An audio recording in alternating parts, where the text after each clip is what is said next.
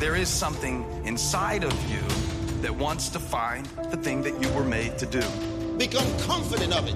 It'll change your perception of your future. Do you have the courage to think something beyond where you are? My calling will find me. Continuing this series on the study of Isaiah chapter 6, the title, Send Me. The previous sermon, we talked about the perils of power. And as long as King Uzziah sought the Lord, God gave him success. But after he became powerful, it went to his head, and his pride led to his downfall. So it's important we get the context of where we're studying. And we pick up here in Isaiah chapter 6, King Uzziah's death marked the beginning of Isaiah's 60 year ministry, primarily as a prophet to the nation of Judah. And Isaiah's ministry spanned the reign of four different kings Jotham, Ahaz, Hezekiah, who happened to be a close friend of Isaiah, and Hezekiah's wicked son Manasseh. And ancient Jewish tradition asserts that under the reign of Manasseh, he had Isaiah executed by putting him in a hollow log and then having him sawn in half. Can you imagine that kind of death? Being sawn with a saw in a, in a hollow log. And we see that this is probably referred to in Hebrews chapter 11. Look at verses 36 to 38. This is talking about the heroes of the faith. Some heroes of the faith got what they asked for, other heroes of the faith had to wait till heaven. And some were blessed and some were persecuted. And so we see in verse 36 some faced jeers and flogging, while still others were chained and put in prison. Verse 37 they were stoned and then they were sawed in two. So it seems to refer back to Isaiah. And they were put to death by the sword. They went about in sheepskins and goatskins, destitute, persecuted, and mistreated. Verse 38 the world was not worthy of them. And so God took them home. And so before Isaiah could begin his prophetic calling, certain steps had to be taken. This was his call to ministry. This was his big day where the Lord is going to call him to be a prophet to the nation of Judah.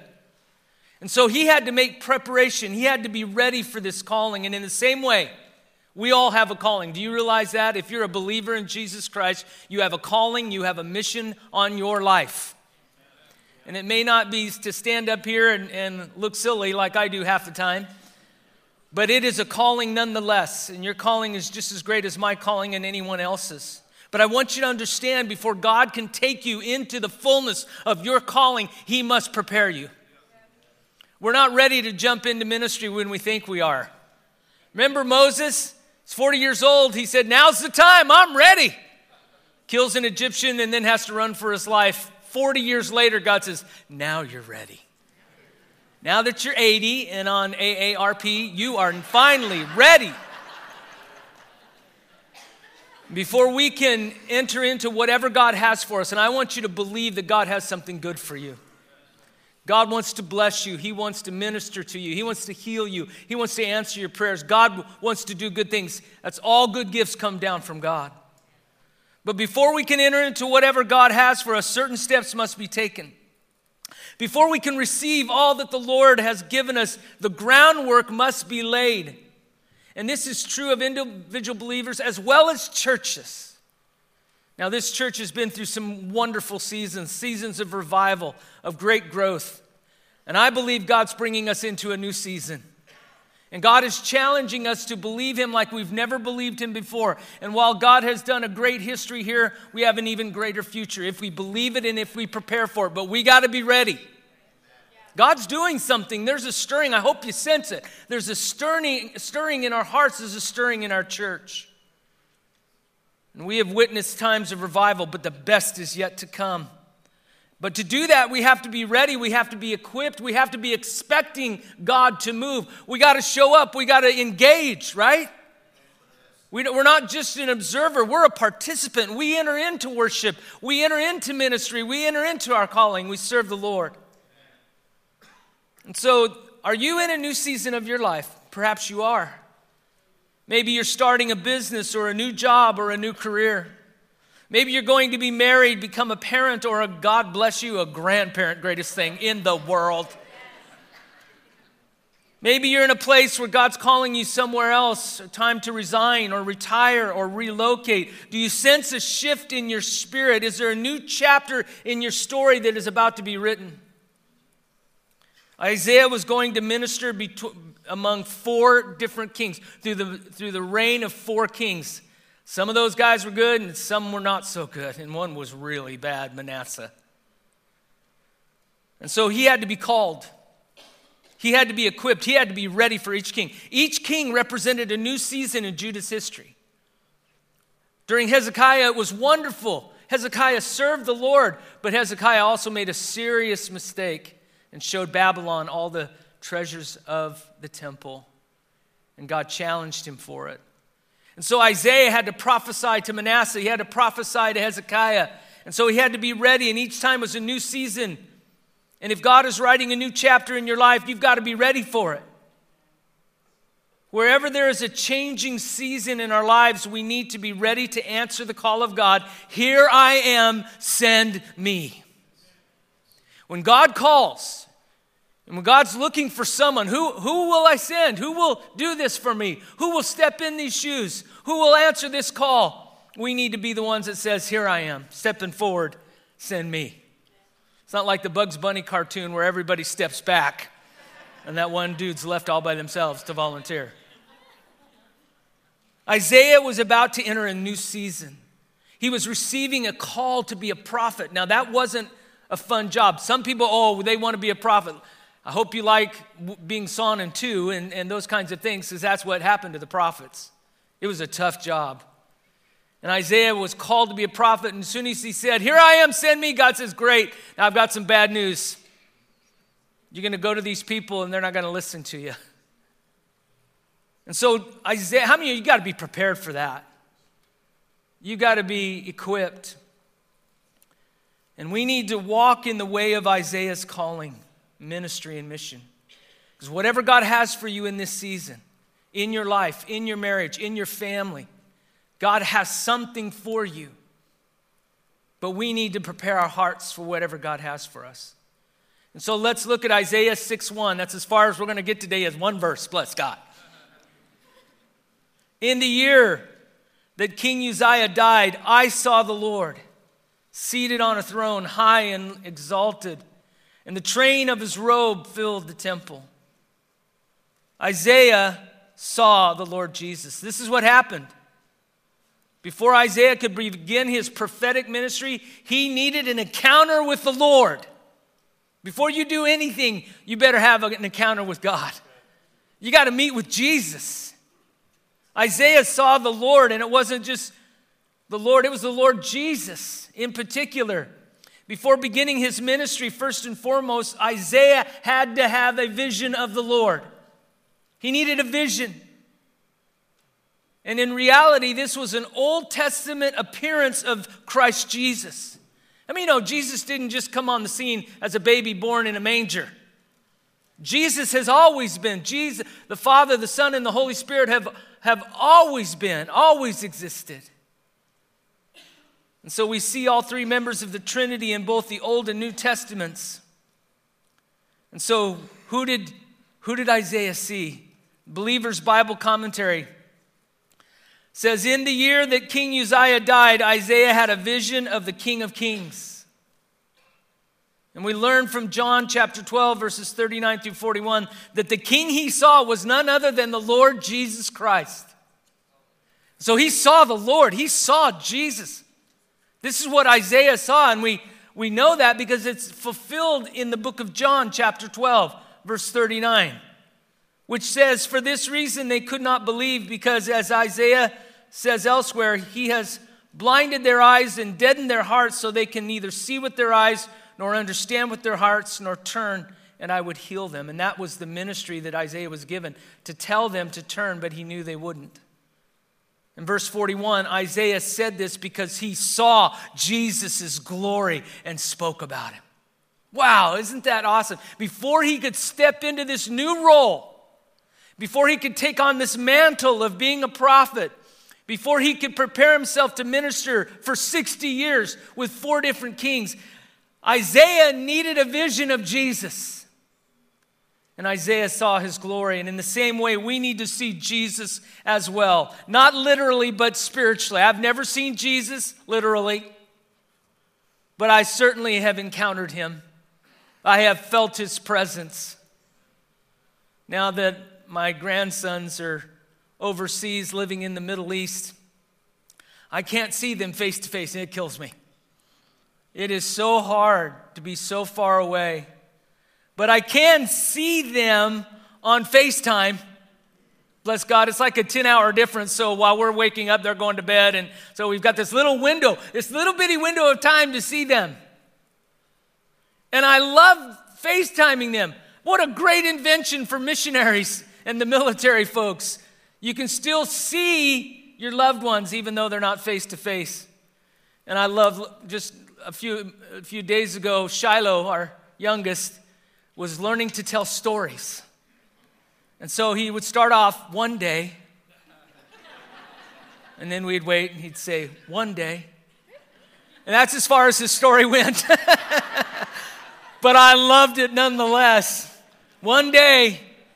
And so I download videos and I watch them and I and my daughter sends me pictures and I keep put them on my phone and, and put them on my iPad and I whenever I'm feeling like I need a pick me up, I go look at pictures of my grandkids. Watch videos of them.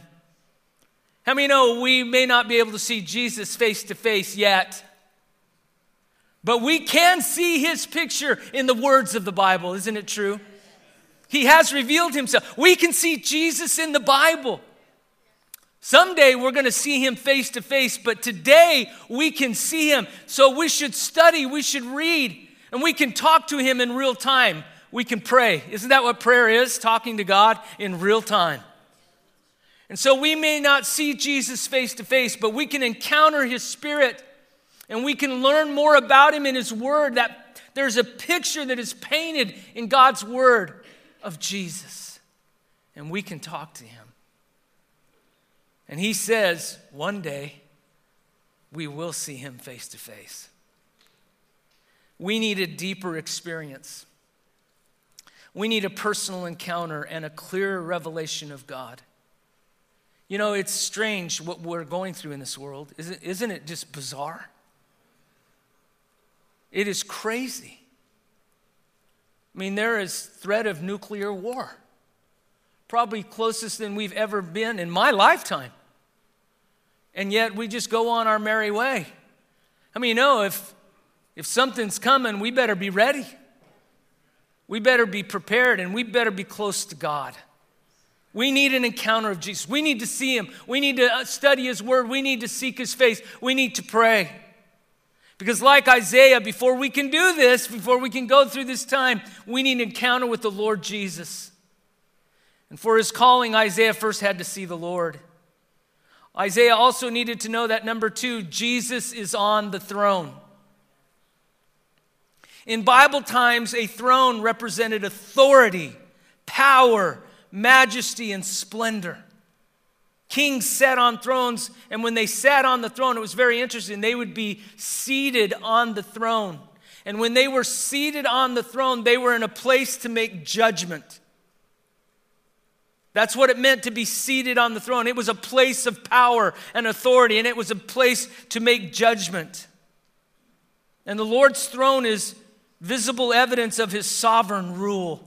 We say it all the time God is on the throne. Do, you, do we believe that? In other words, God's in control. He's on that throne, He's making judgments. And God is King of all kings. Look at Psalm 47, verse 7. For God is the King of all the earth. Sing to Him a psalm of praise. God reigns over the nations, God is seated on His holy throne. In other words, God is in absolute control of world events. How many know God's not freaking out about Russia and Ukraine? God already knows what's going to happen. He knows the end from the beginning. And we don't know that, and that causes us fear and concern. But I want you to know when we don't know these things, God does, and we can take comfort by trusting in Him. No matter what happens, we know the one who knows it all. We don't know it all, but we know the one who does. And God reigns over all the earth and its inhabitants. And, and so this should give us comfort about what's going on in the world today, and it should give us an assurance about our own lives. Our lives do not consist of a series of random events. Your life is not random. You are not an accident. Your parents may have said you were, but you were not. That's a great thing to hang over a child. You know you were an accident. If, you if your parents ever said that, you say, No, I am not. I am created by God. He formed me, he knitted me in my mother's womb. He knew me before I was born. And so our life is not random, it's not reckless, it is by divine design. Because there is the King of Kings sitting on the throne, and he is making decrees over your life. He is forever seated in absolute authority and power on his throne. And we may not always understand what is going on, but we can trust that God is always working things together for our good. Yes, we will go through hard times, we will go through bad times, but God turns those things around into good things. I've seen so much in my life where bad things happen, and I look back now today and I see how God's turned them around. It's amazing. That's the God we serve, that even the bad things turn into good for us. And someday it's going to make sense. It may not make sense to us right now, but Jesus is King. He is the King. He is over every human authority and power, and He is in control. Revelation chapter 21, verse 5 gives us a picture of Jesus sitting on that throne. Verse 5 He who was seated on the throne said, I am making everything new. This is at the end of time when all has taken place. Then he said, Write this down, for these words are trustworthy and true. He said to me, It is done. It is finished for the second time. And I am the Alpha and the Omega, the beginning and the end. To him who is thirsty, I will give to drink without cost from the springs of the water of life. And he who overcomes will inherit all this, and I will be his God, and he will be my son.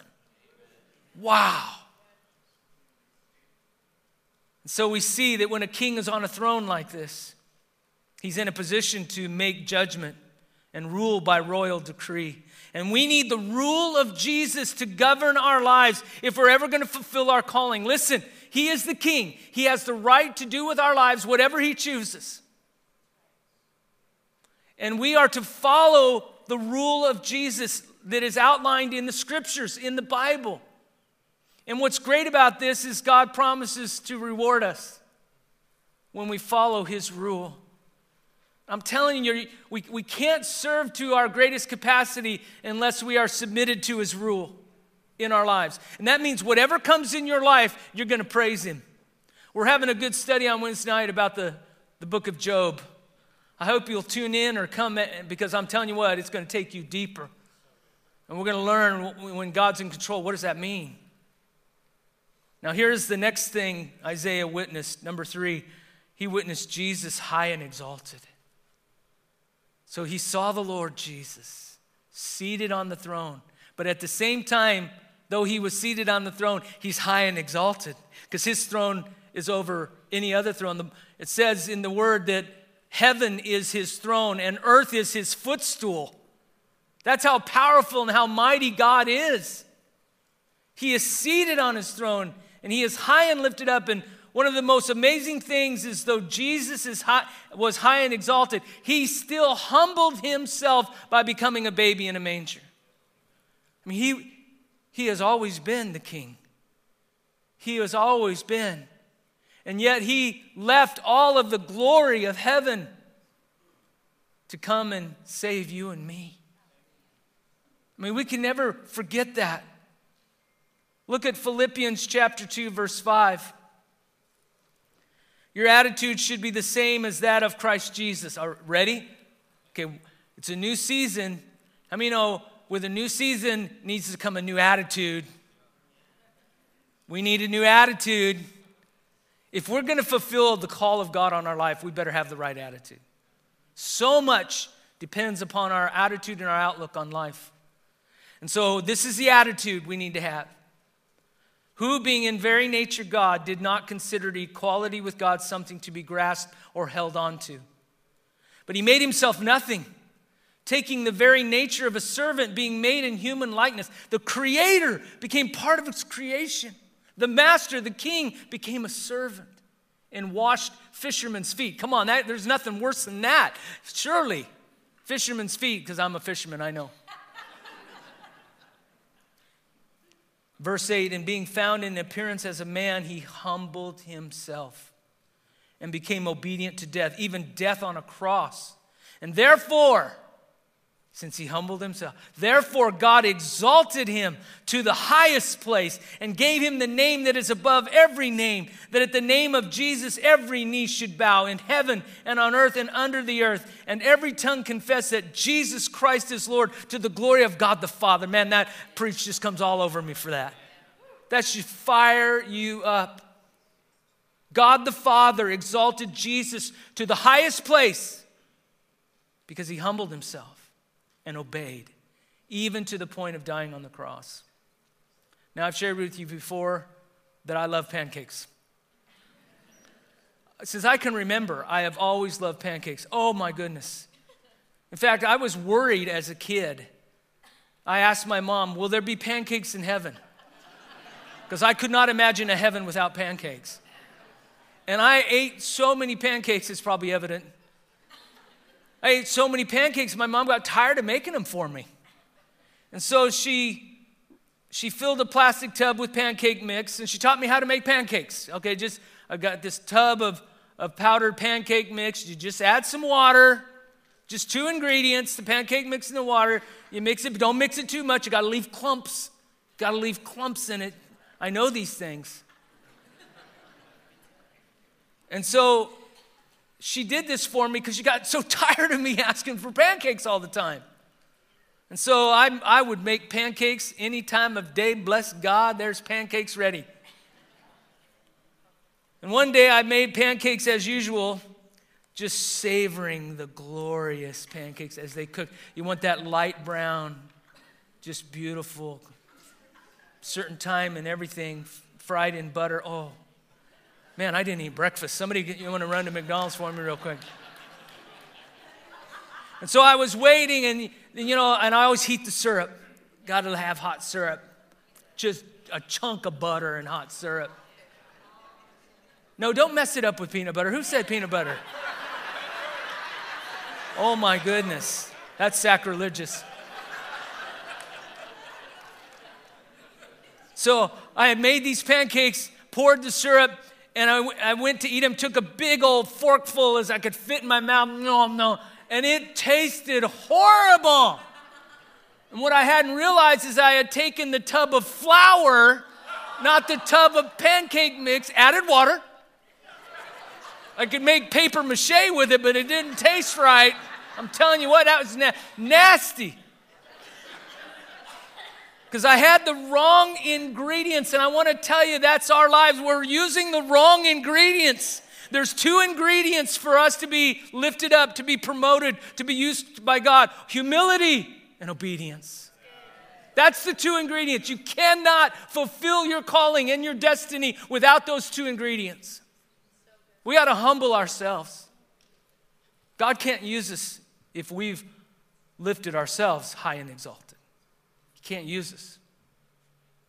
But when we humble ourselves like Jesus, uh, can you imagine when they spit on him, tore out his beard, and he said, Father, forgive them?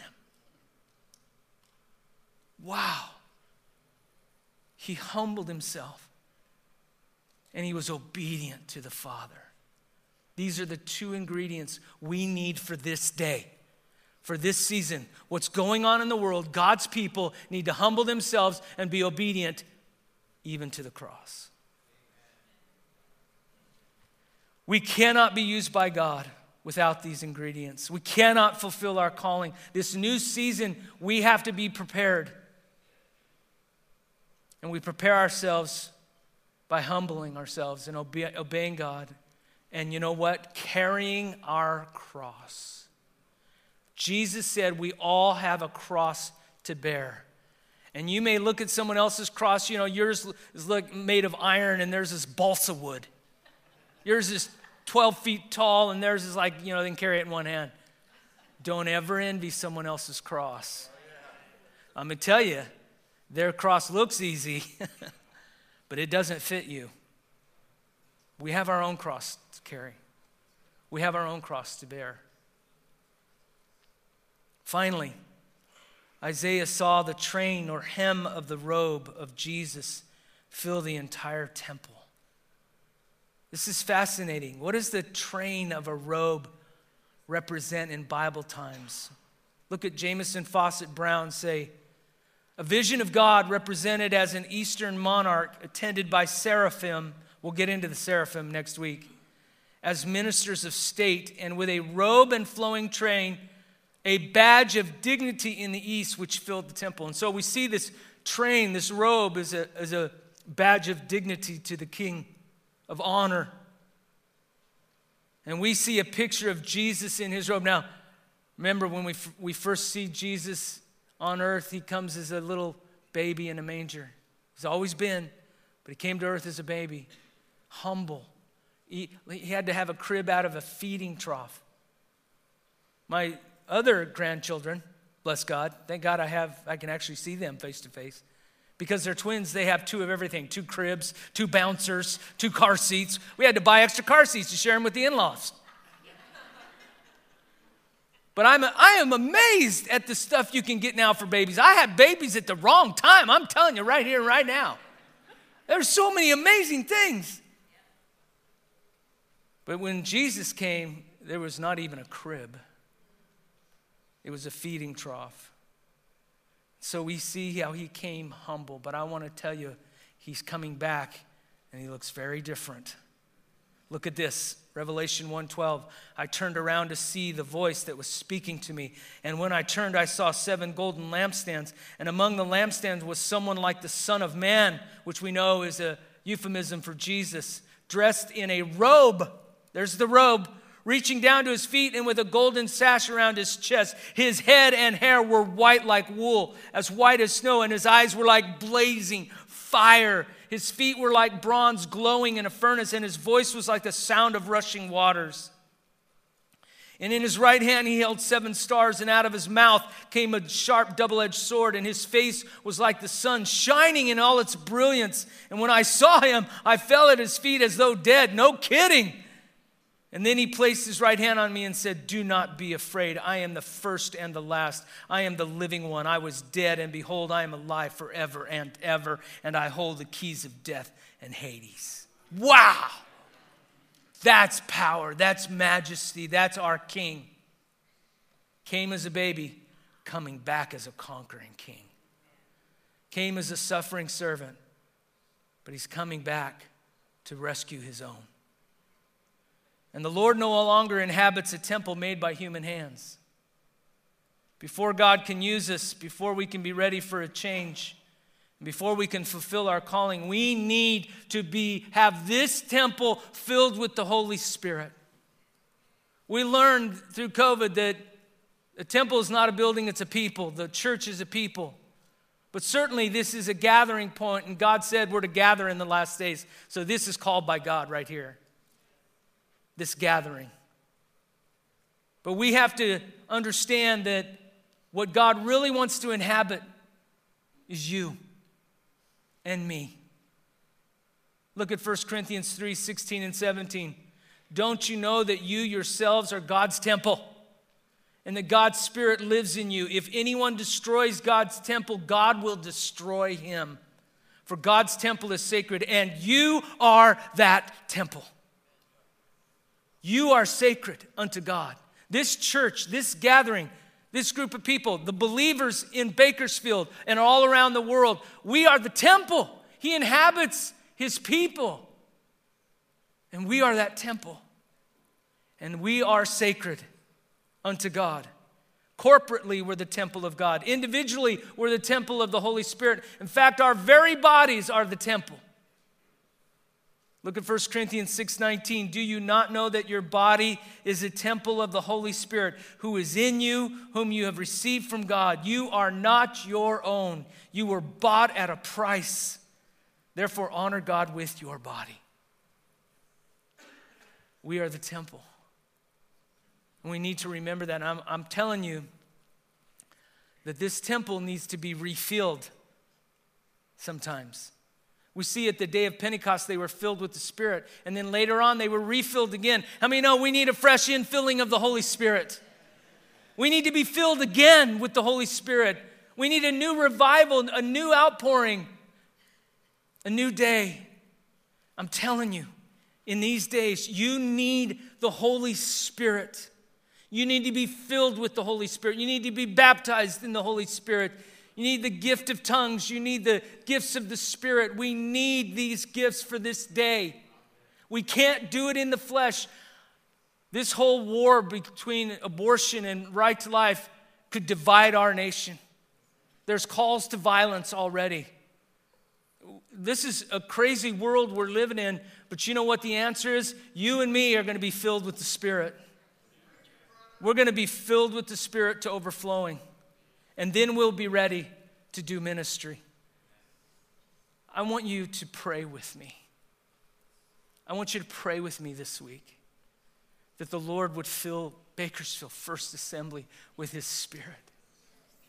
And I'm telling you, it first begins the temple at home, then the temple here.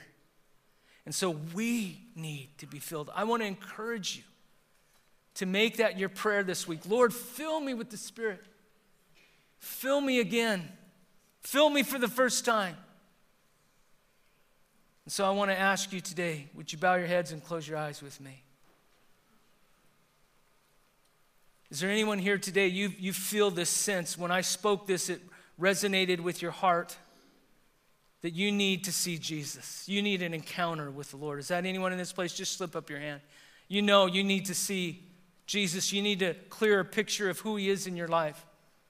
You put your hands down. How many today need to know that God is in control?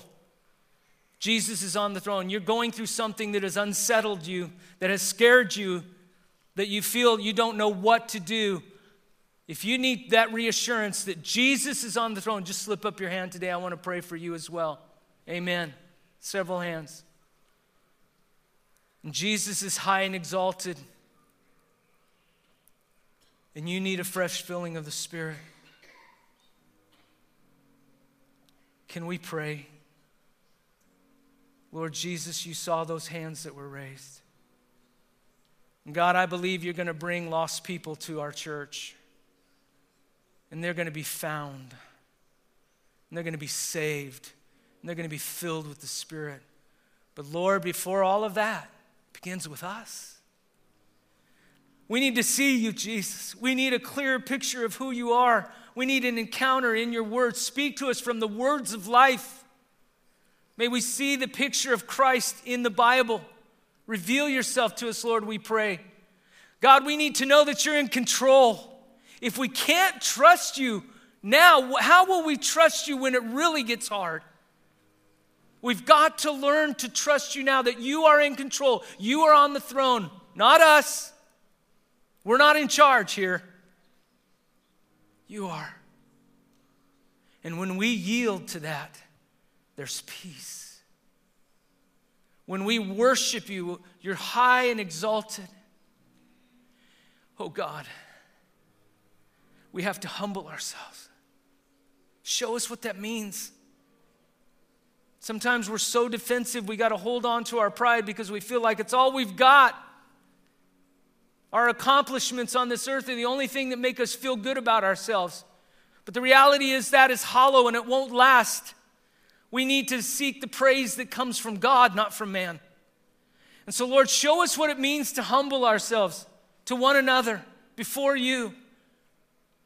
And Lord, we take that other ingredient, obedience. We want to do your will, we want to follow your word. Lord, It's the only way we're going to be ready. Praise the Lord. Would you stand with me? I'm going to ask the elders to come forward, the board members and pastors. If you need someone to agree with you in prayer today, don't be in a hurry to leave. Come up and receive prayer. If you have never given your life to Christ, one of these people can lead you to the Lord. But whatever God has put on your heart, I encourage you to come and kneel in the altars or ask for prayer. Some may want to stay toward the front and just worship. The rest of us will keep our conversation to the foyer so the Spirit of God can move in this place. I sense a new season. The Spirit of God is brooding over these waters like at creation. I believe it's a new day.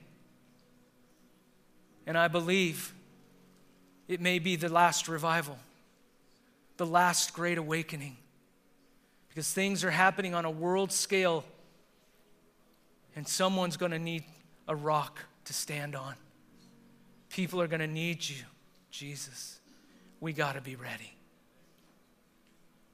The Lord bless you and keep you. The Lord make his face shine upon you and be gracious to you. The Lord turn his face toward you and give you peace. Thank you for joining us today. Our worship service begins at 10:30 every Sunday. You can join us in person or online. We broadcast live on both Facebook and YouTube. We would love for you to join us and be our guest this Sunday. Our address is 4901 California Avenue, Bakersfield, California. Thank you for joining us and have a blessed day.